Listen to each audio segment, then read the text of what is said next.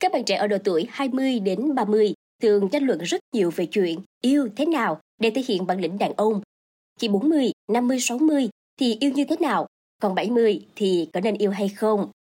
Xin chào, mời quý thính giả cùng thảo luận về vấn đề này trong số podcast Khỏe đẹp ngày hôm nay nhé.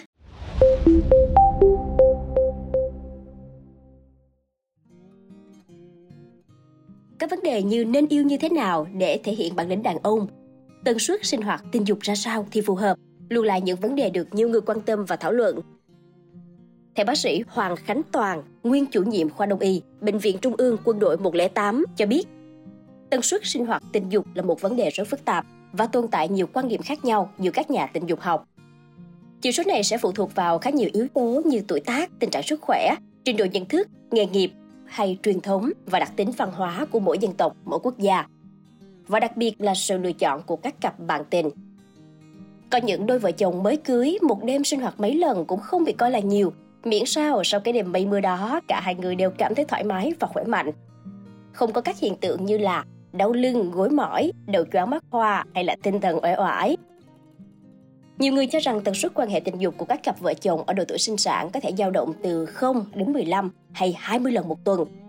Bình quân mỗi ngày một lần được coi là tần suất cao, mỗi tháng một lần được coi là thấp. Tần suất giao hợp thường đi đôi với tuổi tác, tuổi càng cao thì chỉ số sẽ càng thấp đi.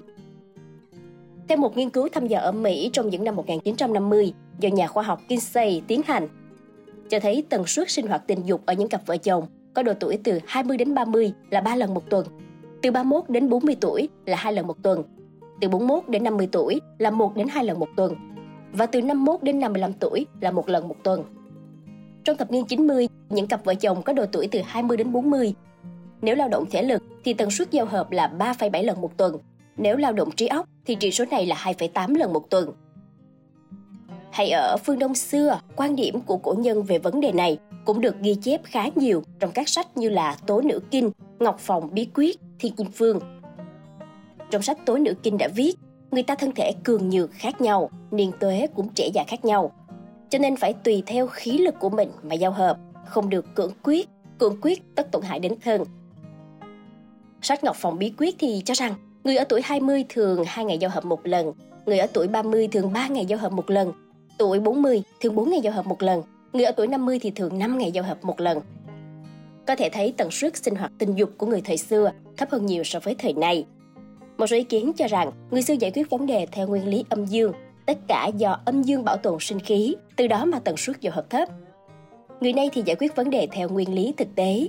Và lại, người thời nay cường tráng và ít bệnh tật hơn người xưa, nên tần suất giao hợp cũng sẽ nhiều hơn.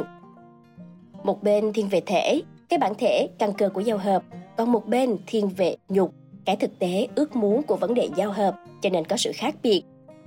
Trong y thư kinh điển Hoàng đế nội kinh có một đoạn bàn về vấn đề này rất nên suy ngẫm.